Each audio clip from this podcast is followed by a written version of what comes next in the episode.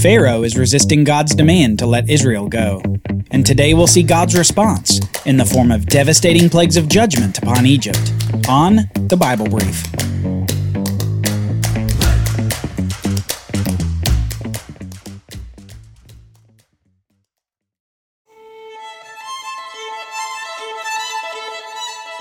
God's timing is not our timing.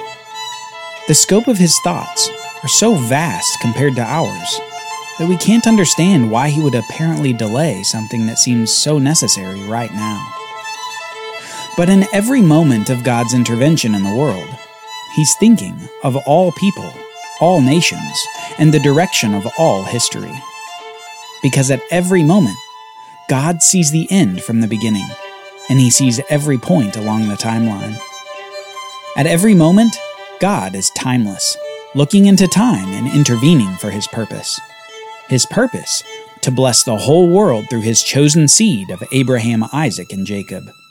A seed who would come out of this nation of Israel. The nation who's away from the land of Canaan, enslaved by Egypt, with their Pharaoh rejecting God's demands to let Israel go. Pharaoh has asked, Who is Yahweh that I should listen to him and let Israel go? Well, soon, Pharaoh begins to find out exactly who Yahweh is and exactly why he should obey this God called I Am. Because today, God begins to show his wonders to Pharaoh wonders of devastation upon the oppressive nation, wonders that demand a new course of action from Pharaoh, wonders that demand, Let my people go. Moses is dejected and defeated after returning from his audience with Pharaoh, having no success in gaining Israel's freedom, and after being rejected by Israel as they saw their labors only increase due to Moses' intervention, Moses is distraught. It seemed that only he and Aaron still believed that God would deliver them. But it's in this moment of defeat for Moses, and for the Israelite nation at large, that God finally announces his action. He says to Moses in Exodus chapter 6, now you shall see what I will do to Pharaoh. For with a strong hand he will send them out, and with a strong hand he will drive Israel out of his land. And later he expands on this to Moses and says, See, I have made you like God to Pharaoh, and your brother Aaron shall be your prophet. You shall speak all that I command you, and your brother Aaron shall tell Pharaoh to let the people of Israel go out of his land. When Pharaoh says to you, Prove yourselves by working a miracle, then you shall say to Aaron, Take your staff and cast it down before Pharaoh, that it may become a serpent. So Moses and Aaron went to Pharaoh, and did just as the Lord commanded. Aaron cast down his staff before Pharaoh and his servants, and it became a serpent. Then Pharaoh summoned the wise men and the sorcerers, and they, the magicians of Egypt, also did the same by their secret arts. For each man cast down his staff, and they became serpents but Aaron's staff swallowed up their staves. Still, Pharaoh's heart was hardened, and he would not listen to them, as the Lord had said. Here we have two notable happenings in the narrative.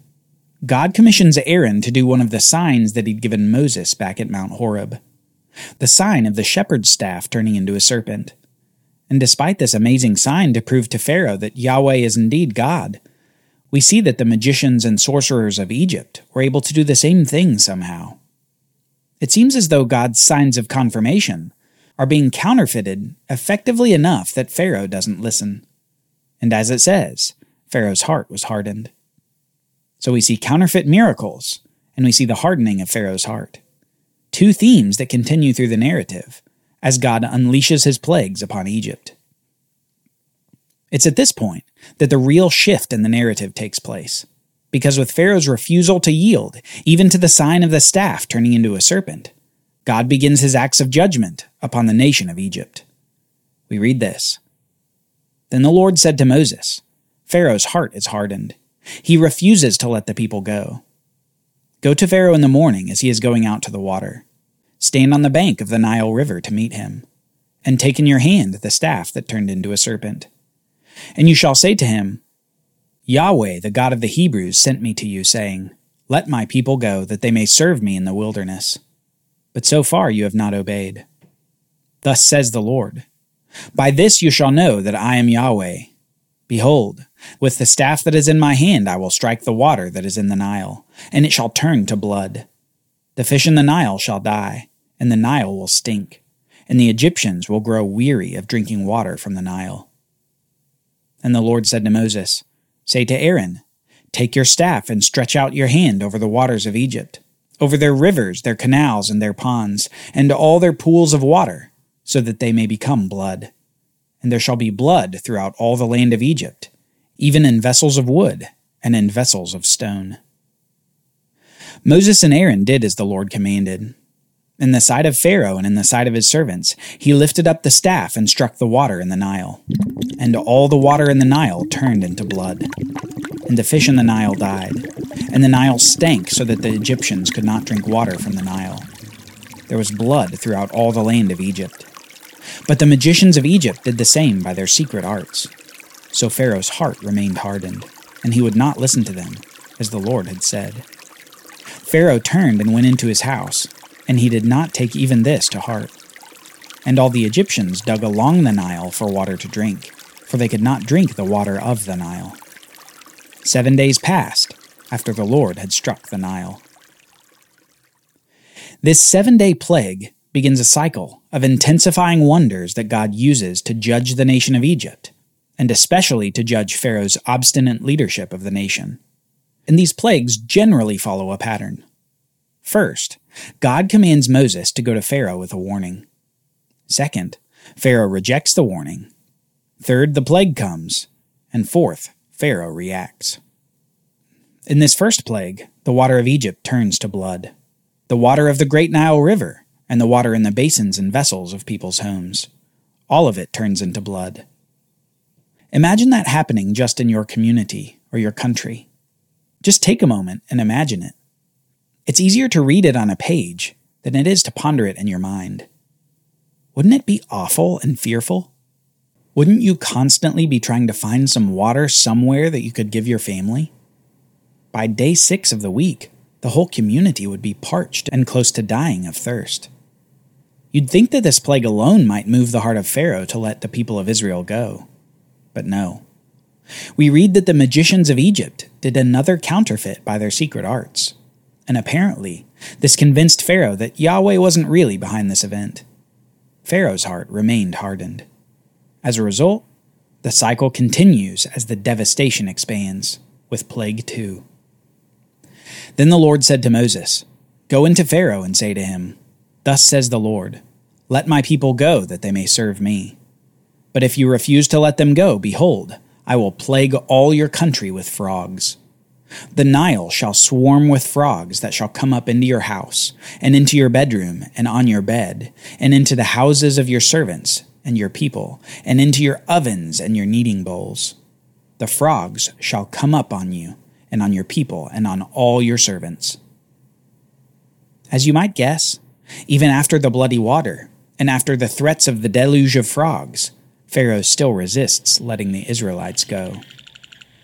So in Plague 2, God unleashes the frogs upon Egypt. Such a devastating amount of frogs that they come upon all the people, their food, their tools, and their beds. Inescapable numbers of frogs, ribbits, and slime of nightmares. Even despite another counterfeit from his own magicians, Pharaoh appears to crack under this pressure of the innumerable frogs. We read that Pharaoh called Moses and Aaron and said, Plead with the Lord to take away the frogs from me and from my people, and I will let the people go to sacrifice to the Lord. And Moses prays to God according to Pharaoh's statement, and we read, The frogs died out in the houses, the courtyards, and in the fields. And they gathered them together in heaps, and the land stank. But when Pharaoh saw that there was a respite, he hardened his heart and would not listen to them, as the Lord had said. Note here that after Plague 2, we have an explicit mention of Pharaoh hardening his own heart. There's no ambiguity about it. He's actively resisting the command of God. This will be important to notice as we move on to more plagues. Then the Lord said to Moses, Say to Aaron, Stretch out your staff and strike the dust of the earth, so that it may become gnats in all the land of Egypt. So they did so Aaron stretched out his hand with his staff and struck the dust of the earth, and there were gnats on man and beast. All the dust of the earth became gnats in all the land of Egypt. The magicians tried by their secret arts to produce gnats, but they could not. So there were gnats on man and beast. Then the magicians said to Pharaoh, This is the finger of God. But Pharaoh's heart was hardened, and he would not listen to them, as the Lord had said. Think of the gnats right after the frogs. We know that the land was already in a state of awful odor. The fish and other water dependent wildlife had died in the first plague. The frogs had died after the second plague. And now, as if in response to the odor, the gnats arrive. Clouds of gnats descending upon all of Egypt.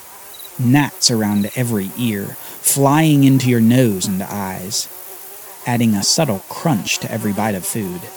Gnats as uncountable as the dust of the earth.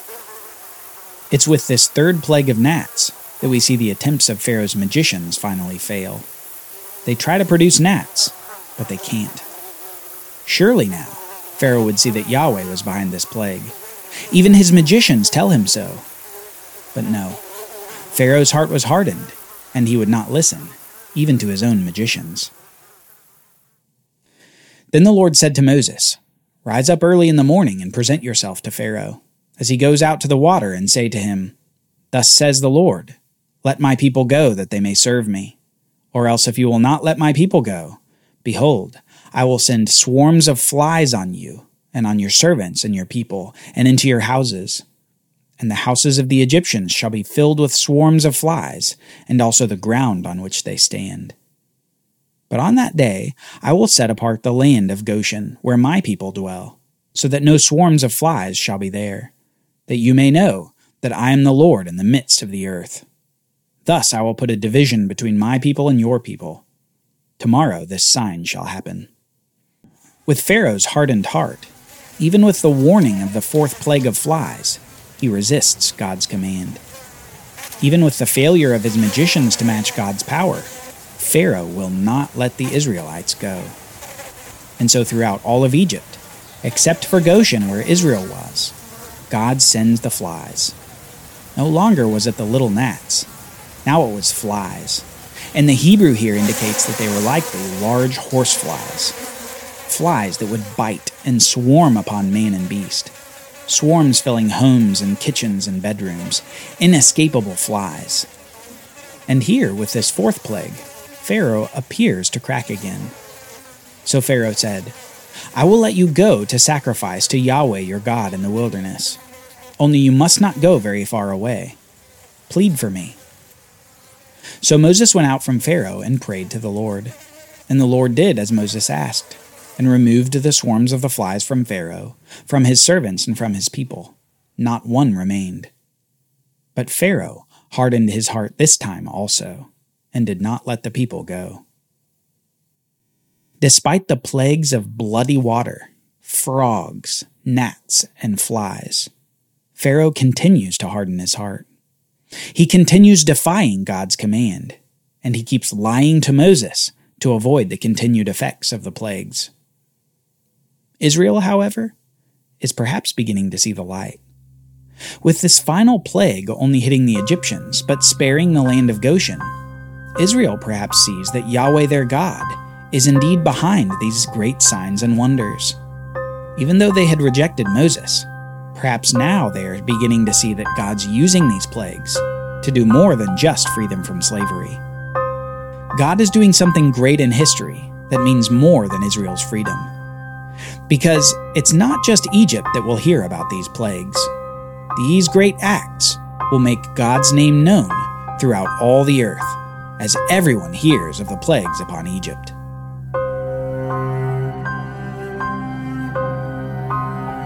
Join us next time as we see plagues continue to ramp before the final judgment upon Egypt. A judgment that will mean screams and wailing in every house of Egypt.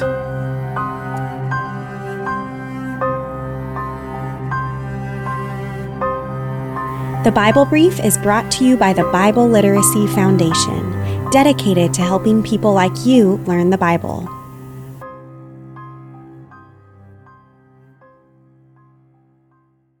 Copyright Bible Literacy Foundation 2023.